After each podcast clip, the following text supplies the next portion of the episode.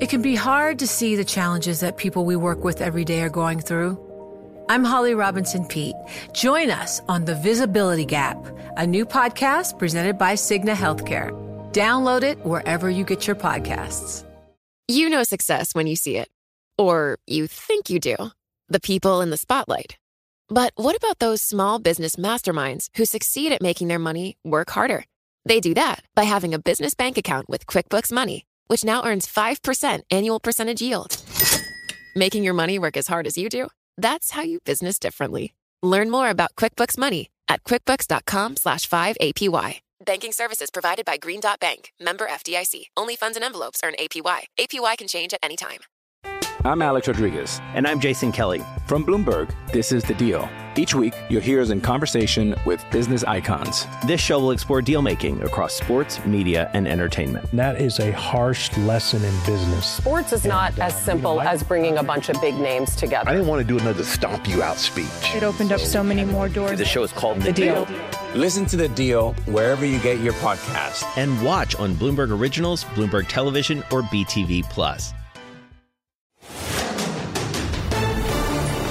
This is Bloomberg Law with June Grasso from Bloomberg Radio.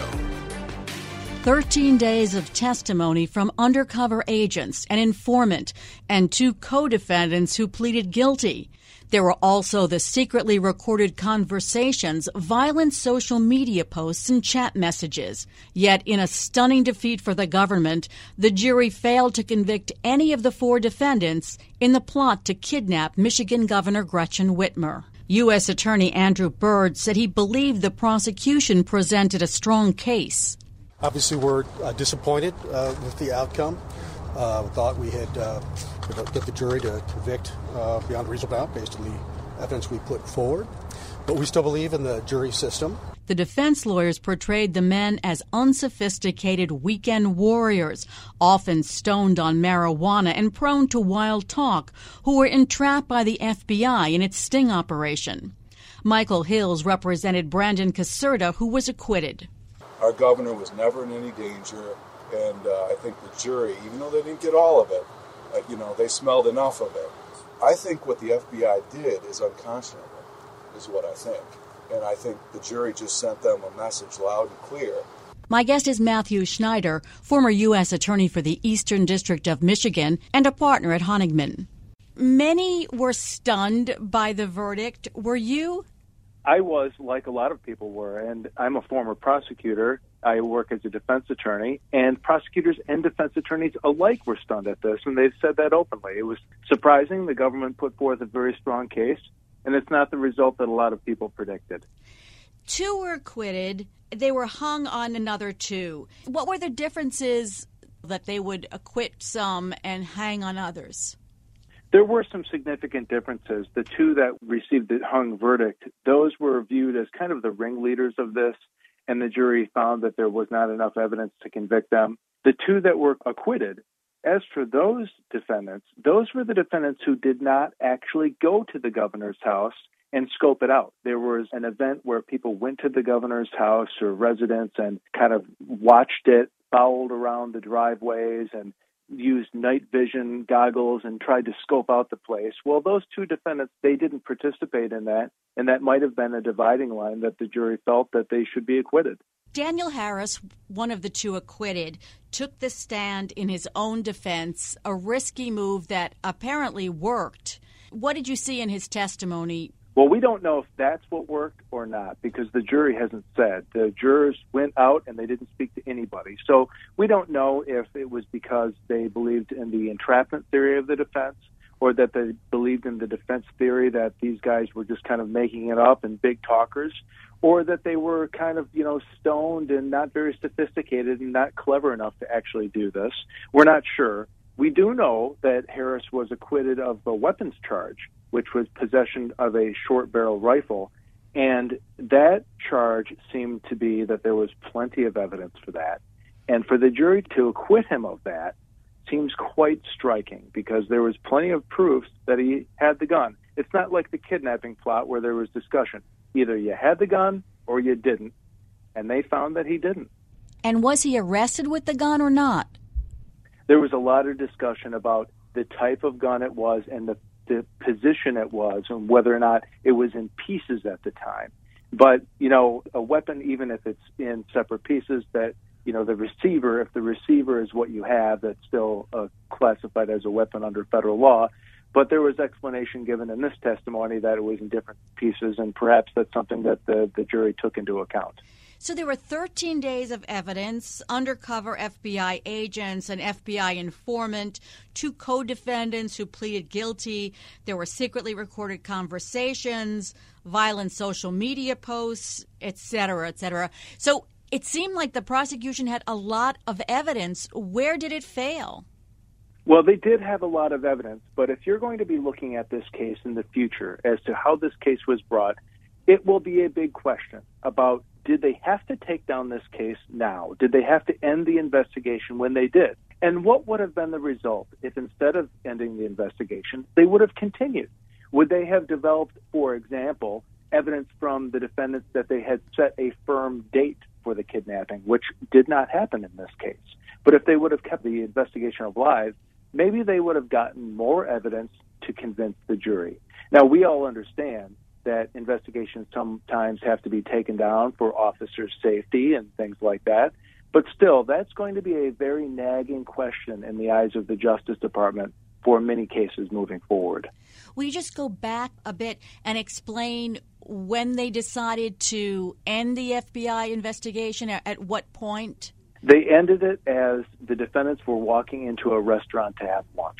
Okay, so that appears to be an innocuous time, but it was a time when law enforcement could get together, and it was an open area where they could all swoop in and have a safe arrest. That left out some evidence that I think might have come forth if they would have continued the recording devices and continued the conversations.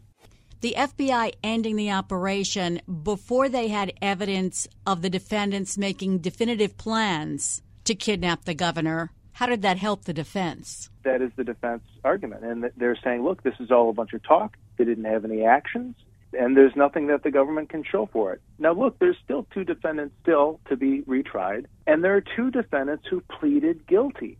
And when you plead guilty in federal court, you go into the courtroom and you say, I'm pleading guilty because I am guilty. And those defendants testified, and they said that they were guilty of this conspiracy. They did commit the crime, and they were testifying so that they could help the prosecution and hopefully get a sentence reduction. That makes it even more surprising that the jury didn't believe them. Oftentimes, jurors don't like cooperators. They don't like people who were once on one side and then switched to the other side. The defense painted them as liars who were only trying to get a sentence reduction, and that happens in every case. This case also, however, had undercover F B I informants. There was an informant. There was an agent. There was plenty of testimony here and plenty of evidence. But the defense theory, again, we don't know because we don't know what the jury has to say, but it appears that it worked very favorable in the defense's mind. The lawyer for Brandon Caserta blamed overly aggressive F B I informants. He said, I think what the F B I did is unconscionable, and I think the jury just sent them a message loud and clear. Is that the case? Because they hung on two of the defendants. Well, if they were loud and clear unconscionable, you would have had four acquittals, and we didn't have that. What we had is a jury saying, I can find these two who were not present at the stakeout of the governor's house, not guilty. But I'm not sure, and we can't reach a verdict on the other two. And we also, as I indicated, had two people who pleaded guilty. So that really remains to be seen. The government is going to go back to square one and try this case again, which is not unusual. I mean, John Gotti, for example, was tried four times by the Justice Department. So it's not surprising that they would give this another shot with a new jury, fresh instructions, fresh arguments. Do you think the prosecution will try to present the case differently? Yes, I do, because the jury asked a lot of questions about the weapons involved and the explosives. Well, jurors don't ask questions if they understand all the evidence, and the presentation was flawless. They only ask questions if they don't understand what just took place. And so I'm certain that the government will be doing a closer explanation about the bombs and that type of evidence in this next retrial. The jury pool was drawn from a twenty-two county region in western and northern Michigan that is largely rural, Republican, and conservative. Is it possible that the prosecution just can't get a jury that will convict in this case? Well, the prosecution uh, picked a jury along with the defense. And certainly some of the members of the jury, a lot of them actually owned weapons. A lot of them expressed, you know, some mistrust for government entities, but not overly so that would kick them off the jury pool. But I think you have a lot of people in this jury pool who don't like the government. And, you know, you have a constitutional right to dislike Governor Whitmer or even hate her. That's your constitutional right. People hate her, people love her. The fact is, is what no one should take from this verdict is that it's okay to do harm to a public official, because it's not okay to threaten to kidnap Governor Whitmer. The only thing you can take from this verdict is that the government failed to convince the jury beyond a reasonable doubt. Some politicians have expressed fears about these acquittals. So, for example, Michigan State Representative Lori Pohutsky tweeted that a man who threatened to kill her in twenty twenty was acquitted. Quote, "The next time you ask why we can't get good people to run for office, consider today's verdict. This won't be taken seriously until someone dies." Do these acquittals send out a message that you're not going to be held accountable? That's going to be a great question after the retrial of this case, because these two defendants are still out there. Now, if those defendants are found not guilty, a lot of questions will be asked about the safety of public officials. But we're not quite there yet. So I don't think we're quite in the position to make those calculations or conclusions so far.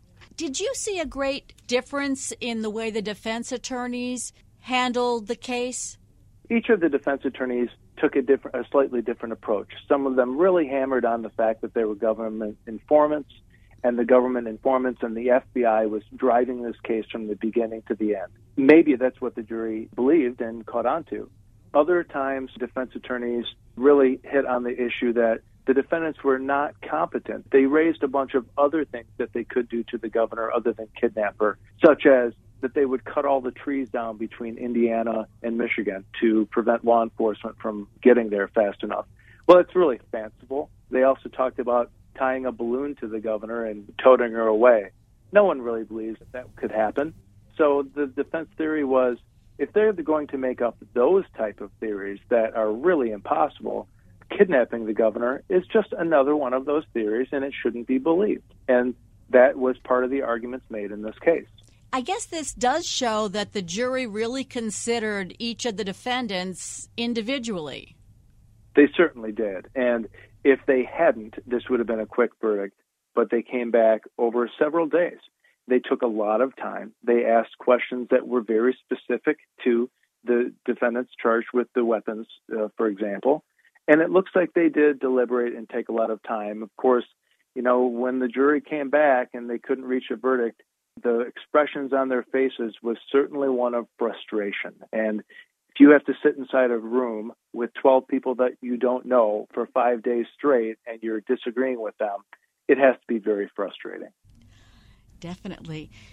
So how big a blow would you say this is to the Justice Department, which has made domestic terror a priority after January sixth? It certainly is not helpful, right? The Justice Department definitely wanted to have convictions here. They were touting the security and strength of their evidence. It didn't work out for them. One thing that you should think about as well is it's not just what they said about the evidence, but when the evidence was played in court, it came out a little bit differently. For example, some of these threats toward Governor Whitmer, you know, when they actually played the tape of the recording, the defendants were laughing. We don't laugh if you're serious about that. And so there was some reason to believe that there was some joking going on about this. Of course, there were other times when very sinister things were said about hurting the governor, and no one was laughing at all. So on both sides, each side had some arguments there. Is there anything the government can do on the retrial to make the witnesses, the informants, more believable? Well, they can't go back and change the evidence. And what's done is done, is because this case was taken down at this particular time with these particular defendants involved. And so that can't be changed. They can, however, have different questions or additional questions asked for potential jurors. Some of the jurors in this trial were asked very, very little. In fact, one of the last people into the jury box, I think he was asked two questions. And once I heard that and I was listening to the testimony, I thought, who the heck is this guy? We don't even really know who this person is, and now he's on the jury. I don't know if he favors the government or he favors the defense. If you were a trial lawyer, you would step up and say, hold on a second, Your Honor, I've got a few more questions. And I think we will probably see that on both sides in the future. Does this showcase the difficulties the government has with infiltrating right-wing groups and developing cases without infringing on First and Second Amendment rights?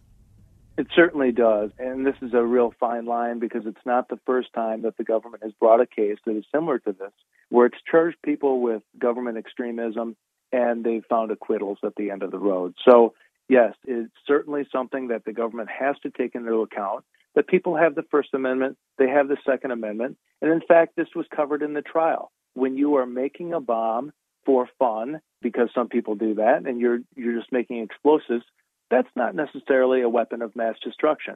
But there was testimony about the fact that when you take a bomb or an explosive device and you put items in it like B Bs or pennies or things that can fragment and injure people, that's a different type of weapon. So all of these things the government will be looking at in the future, and it is truly a balancing between knowing when you're prosecuting somebody who's done wrong and prosecuting somebody improperly because they've just exercised their First or Second Amendment rights. Matthew, has it been decided that they're going to retry them, or is there any question about it?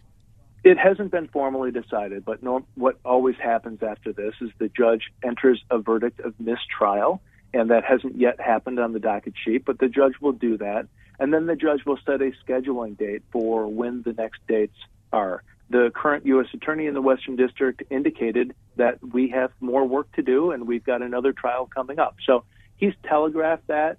And I would think, given the Justice Department's past record on retrials, that there's really no reason that they wouldn't retrial this case again, given the fact that the jury returned a split verdict and opened the door for that to happen. What kind of message would it send out if the government didn't retry these two? It would show that they're giving up on the case. And, you know, some in the defense bar would say, that's good. They're realizing the conclusion that the F B I and the government overreached, and they should give up. And certainly that is an argument that has been put forth. But another argument is, is that they have an, another ability to talk with the jurors, now this time only with two defendants. And that will be easier than with four defendants. It'll be less confusing. There'll be less evidence in the record. They'll be able to focus only on these two folks and then uh, let the chips fall where they may. Thanks, Matthew. That's Matthew Schneider, former U S attorney for the Eastern District of Michigan and a partner at Honigman.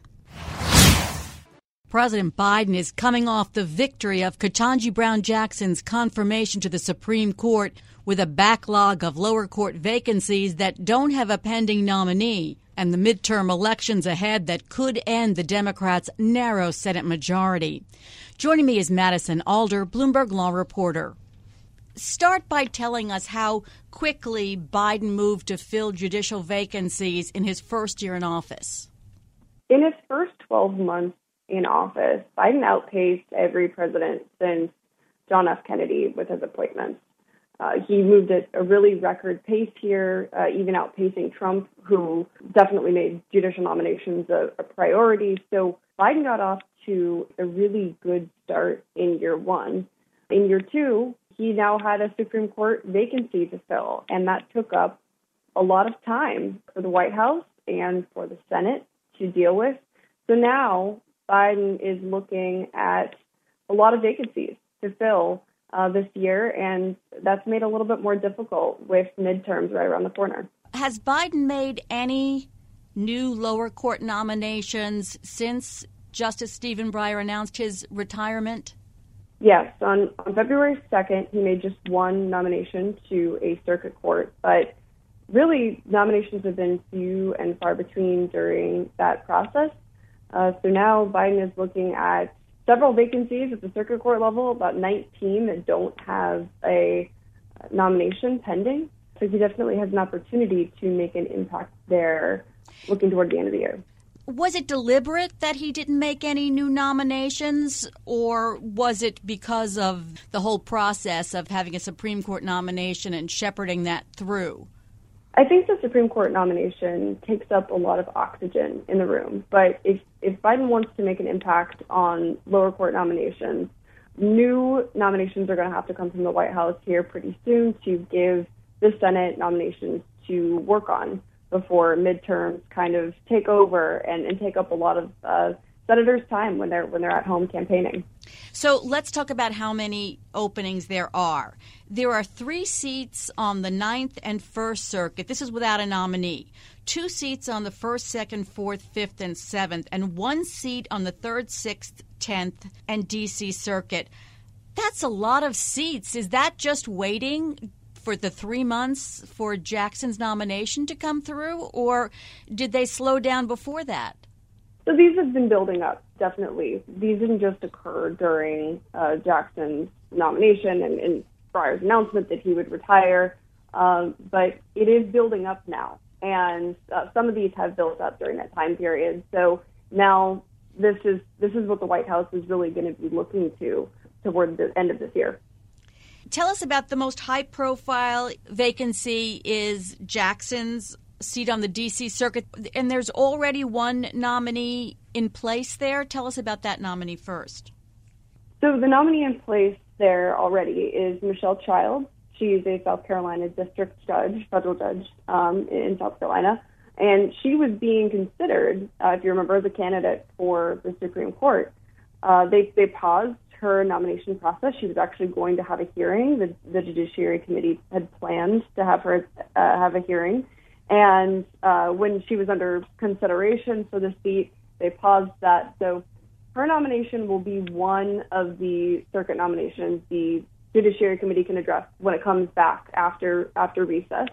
Uh, but then Biden also has another opportunity on, on the D C. Circuit, and that's Ketanji Brown Jackson's seat on the D C. Circuit. Her elevation opens up another vacancy, and he now has two seats he can he can fill on, on that court, which is often seen as the second highest because it, it involves a lot of disputes involving agencies and Congress, and it's a, it's a seen as a very important court.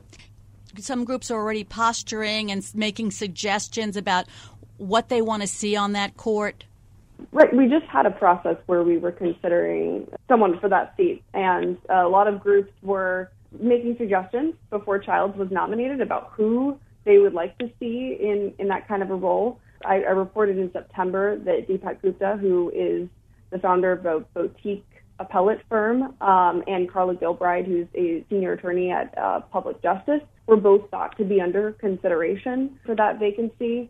Ultimately, Child was nominated, but given that they just considered nominees for the seat, if there was anybody that was considered for that seat, this that might be someone that they think about for this time around as well. I, I spoke to a, a couple of progressive groups, and you know they would really like to see someone who maybe brings a, a different type of diversity to the court than Child does. Child was criticized by progressives during that uh, process of considering her for the Supreme Court for her representation of employers, and some of these progressive groups would like to see someone maybe with appellate practice or, or work in administrative law, work representing consumer interests. So those are some areas that are being talked about as, as potential background characteristics or experience for Biden's pick.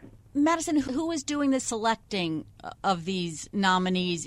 So the D C. Circuit is unique in the fact that there's no senators that are attached to D C. So the White House doesn't have to deal with senators' interests. Now, at the circuit level, that hasn't been the practice for several years now. During the Trump administration, Republicans in the Senate stopped treating home state senator support as a veto on nominees. So that hasn't been the case at the circuit level for a few years now. But the D C. Circuit has always been that way.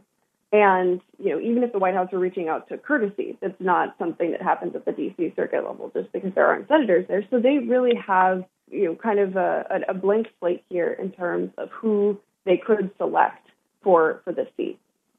And there's some pressure to appoint the circuit's first Hispanic as well?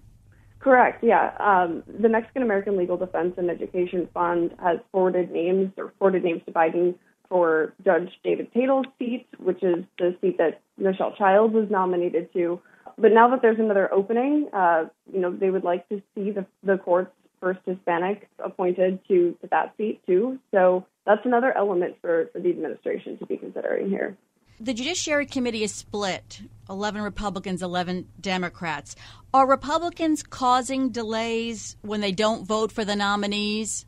Yes, there are a few nominees right now who are going to require a discharge petition on their nominations. And we just saw this with Ketanji Brown Jackson's nomination as well. This means the committee deadlocks, and then Schumer files a discharge motion.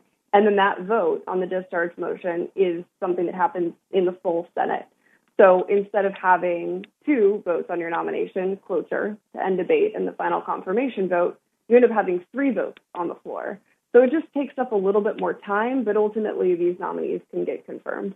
Since time seems to be of the essence now, do the people you've talked to think that it's possible for Biden to fill these nineteen circuit court seats plus the pending ones before the midterms? Yeah, I talked to John Collins, who's a professor at George Washington University who focuses on tracking judicial nominations, and he told me that he thinks that there is an opportunity for Biden to have a year like he had in, in twenty twenty-one, but nominating people uh, as soon as possible is going to be a really important piece of that and making sure that there are nominees in the pipeline for the Senate to consider. The Senate Judiciary Chair, Dick Durbin, said that Majority Leader Chuck Schumer has his hands full with the sixteen district and appeals court nominees awaiting votes on the Senate floor. So that procedural issue with six of them really takes up a lot of time on the Senate floor. It does. Each of these votes takes up real hours of the Senate's time, and uh Chairman Durbin told me as much. Schumer has his hands full in terms of, of getting these votes scheduled and, and, and the hours that that will take when they come back from recess. And then Durbin in committee has about eight nominees to consider, but after those eight nominees, he will have run out of his list from the White House, which is why the White House nominating more people to these seats is so important. Let's talk about the the circuits that could flip. Yeah, so Biden has one opportunity here to split uh, a circuit, to change the balance on, on the circuit. So the Third Circuit, there is one Republican appointee leaving that court. If Biden replaces that appointee with his own, the circuit will be split seven seven. So it will shift the balance there from a Republican-appointed majority to a split court, an evenly divided court between Republican and Democratic appointees. And I should make sure to note that party of appointing president isn't always an exact proxy for a judge's ideology, but it is one of the only indicators that we have. So it can be helpful for judging how something like an en banc rehearing will, will go when the entire court is, is deciding an issue. The circuits that are now Republican majority are the fifth, the sixth, the seventh, the eighth, and the eleventh. That's correct. Does it appear as if the midterms, if the Republicans take back the Senate, how difficult is it going to be for Biden to get his nominees through?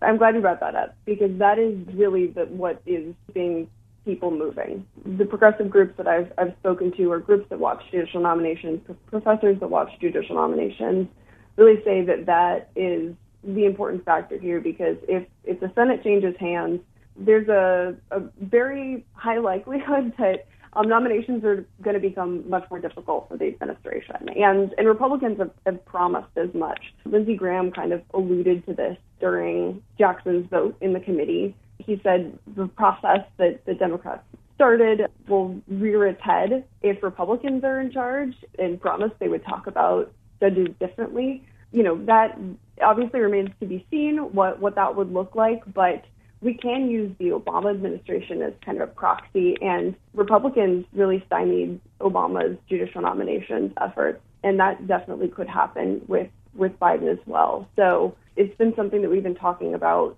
for Biden's entire administration of how much could they get done in these two years before midterms threatened Democrats' slim Senate majority.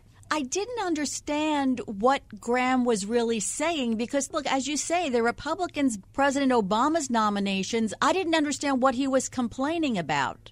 Right. Well, I mean, this confirmation process for Jackson definitely brought up a lot of the woes of the confirmation process in the past. And it seems like maybe in the heat of the moment, this comment was was brought up. Um, an interesting thing to note, though, is that Graham has been pretty supportive of Biden's judicial nominees uh, in, in committee and on, on the Senate floor. So whether or not that would change if Republicans are in control Uh, would be a, a really interesting uh, change for, for Graham in terms of the fact that he has supported a lot of the nominees while, while Democrats have, have been controlling the Senate. As you know, he supported Judge Jackson for her nomination to the D C Circuit. I have no idea what happened to make him so bitter in the meantime. This is the first time I've seen Graham ask questions all year. He doesn't come to judicial nominations hearings, so he typically votes Uh, by proxy when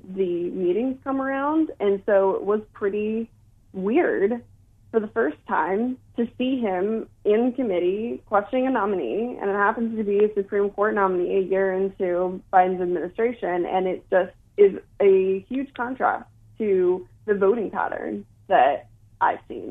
So it was really interesting. And I'm just as curious about the motives as everybody else. Thanks, Madison. That's Bloomberg Law reporter Madison Alder. Impossible Foods meat-free burgers are becoming a staple in U S restaurants and grocery stores. Now, for the first time, a lawsuit will test Impossible Foods' patented technology in court. My guest is Leonard Svensson of Birch Stewart, Kolasch and Birch. Tell me about this huge portfolio of patents that Impossible Foods has. Well, they have a large portfolio. I think it's still the biggest patent portfolio of any of the players in this uh, cultured meat, laboratory meat market. Uh, it covers various different aspects of the product. They've got patents that are directed and patent applications, some that are still pending, that are directed to a meat product itself, to parts of the manufacturing process. But I think what distinguishes them from other companies is they have multiple patents and patent applications still pending directed to the meat product itself. And it's all around the uh, key aspect of their meat, which is this heme-containing protein. And they claim they've developed that. They've isolated the purpose for it, isolated the compound, and they're using it in their product. And that's what gives the meat, this artificial or cultured laboratory meat, that's what gives it the texture and taste and smell of real meat. So again, that's what distinguishes them from, I think, all of the other players in the field, is they have some patent protection around a key ingredient, and then they can develop product patents around that key ingredient. Is that what you refer to as its crown jewel? Yes. Yeah, because if you if you compare their patent portfolio to others sort of in the field, most of them are focused on process parameters. There may be some particular techniques that they use to make the meat. They may have an attempt to get some claims to the products based on a combination of particular ingredients, but I don't think there's anybody else out there that has one special ingredient that they think distinguishes them from everybody else and that they can use to sort of protect their particular niche in the market. I'd say this is the start of the industry, right? It's growing now. How unusual is it to have a patent dispute at this time? Well, I think it's relatively unusual at this beginning of the technology or uh, the whole industry. Of course, there's lots of startup companies that end up in litigation in various fields, uh, biotechnology, in pharmaceuticals. But at the beginning of the industry itself, I think this is kind of unusual. If you compare it to, let's say, CRISPR technology, I don't know if you're familiar with that, but that's one of the gene editing technologies that's pretty new. And there are fights over who has the rights to the key patents on that technology right now. They're fighting in Europe and they're fighting in the United States over who should get the patents, but you don't see patent infringement litigations against each other. Uh, same for plant biotechnology. I was involved in that way back when and, and until recently still. Plant biotechnology that was used to genetically engineer things like corn and soybean. And it took a while before they got to where they were suing each other over patents. I mean, they were, again, trying to get positions so that they would have, each company would have their own patent portfolio, but to actually have patent infringement suits took a while. Now, part of that might be because in those technologies, the product that would actually go out to the market required more government approval. So like if it was a drug, it would take F D A approval, or if it was genetically engineered corn and soybean, there were uh, Department of Agriculture approvals that you had to go through. So that maybe delayed the time to market, um, whereas these products, they're not as regulated. There's some hoops they have to go through, but it's not as regulated. So they're faster to market. And maybe that's part of the reason why you see the litigation so early in the industry, is because people are getting to the market pretty quickly. And then people who have patent positions want to protect those markets. They're suing a competitor, Motif Food Works, for infringement. Tell us a little about the lawsuit. Well, Impossible Foods has, like we discussed before, they have a, a pretty wide-ranging portfolio of patents, and they sued on one particular patent that covers, the claims are to a beef replica product, and it contains a certain percentage of a heme-containing protein, and they've sued Motif Food Works, who has just recently come out with a product, started promoting it and commercially selling the product.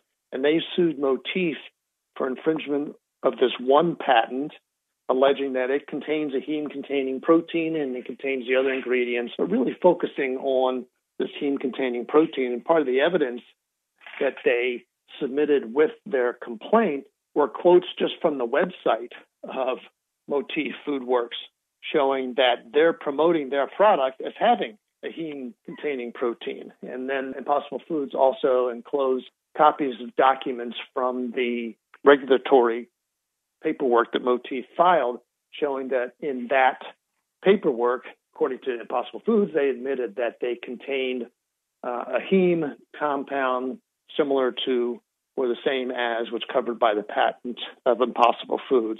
So it's a straight patent infringement suit. It's pretty standard type of suit. How expensive is this kind of patent litigation? Oh, patent litigation is expensive, yes. So that's also maybe part of the reason why you don't see it in the young industry, is it's expensive.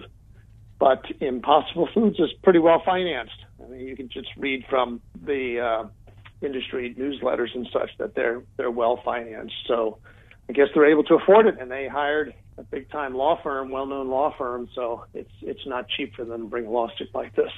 If they win, what effect does it have? If they win, they will get money damages, which at this stage probably would not be that huge of an amount of money total, because Motif is just getting into the market, so there's probably not that many sales. So you might even question at the beginning whether the amount of damages that Impossible Foods could get, whether that amount of damages would equal the cost of bringing the lawsuit. But they could potentially also get an injunction to stop Motif Food Works from selling their products. I mean, does it have an effect on their position in the industry, on the validity of their patents? Is there any broad effect? Well, this heme-containing compound is sort of the crown jewel for Impossible Foods, and I'm sure they want to stop anybody that even uh, alleges that they're using a similar kind of compound. So it would at least send a message out to the industry that they are going to be aggressive in protecting their patent portfolio, and they're going to be aggressive in going after anybody that is using a compound that they think is covered by their patent. So yes, it would have that kind of a, an effect. I'm sure it would cause young companies to pause, because a young company getting sued for patent infringement, it's expensive for them to defend themselves also. So it's going to give them some pause. How would it affect Impossible Foods' patent portfolio? That's hard to say. Patent portfolio of Impossible Foods right now has not been challenged. Uh, so it would provide an opportunity for somebody to challenge whether the Impossible Foods patents are too broad or whether they really are valid. So it would potentially have that effect, but that would also take Motif having enough money to fight that battle. There's a related patent of Impossible Foods right now in Europe that's under opposition. It's not the corresponding European patent to the one that's in the Impossible Foods lawsuit, but it's related. It's, I don't know what you might want to call it, a, a cousin. They're connected through a complicated chain of patent applications. And that patent in Europe is under opposition, which means the European patent granted, and some company through a law firm filed an opposition. We just don't know what company it is because they filed it just through the law firm. And they attacked the European patent for being unpatentable over prior art. It's not saying it's not novel, it's, it's obvious, and for some reasons relating to claim terminology. And the preliminary opinion of the European Patent Office was that the claims were not valid, that they were not novel, and that they were obvious over a bunch of prior art that was submitted. Now, whether that prior art has any effect on the U S patent, I don't know. I haven't studied it carefully. The European patent is somewhat broader than the U S patent of Impossible Foods, but you can see that there's potentially a similar line of attack in the United States that could be used, similar to what was used against that European patent. The European opposition hasn't ended yet. The evidence is pretty much already there. So if some U S company like Motif wanted to see if there was a possible line of attack using the evidence that was submitted in Europe, that's already available. If Impossible Foods loses, do its patents become questionable? Are there more lawsuits? If they lose the case, depends on the grounds they lose the case. They could lose it because judge or jury court determines that the Motif product doesn't really infringe. It's just not covered by the Impossible Foods patent. So in that respect, it would have some impact, but not a serious impact on the rest of the portfolio. But suppose the court finds that the Impossible Foods patent is invalid because it covers prior art. It's either anticipated by or it's obvious over prior art. If it gets knocked down because of prior art, maybe that prior art is potentially impactful against the other parts of the portfolio of Impossible Foods, because the current patent that's in the lawsuit is drafted in one way and it focuses on certain elements. So the prior art could knock out that patent, and maybe that prior art would be useful to attack other claims and other patents owned by Impossible Foods. But their portfolio is pretty broad. It might not have that much of an impact because they have a lot of different patents claiming the subject matter in lots of different ways. But this is one of the broader ones, I think, to the product itself. So potentially it could have an impact, but they have a lot of other patents in their portfolio that would still be standing. Thanks so much for being on the show. That's Leonard Svensson of Burt, Stewart, Kolash, and Birch. And that's it for this edition of the Bloomberg Law Show. Remember, you can always get the latest legal news on our Bloomberg Law podcast, wherever you get your favorite podcasts. I'm June Rosso, and you're listening to Bloomberg.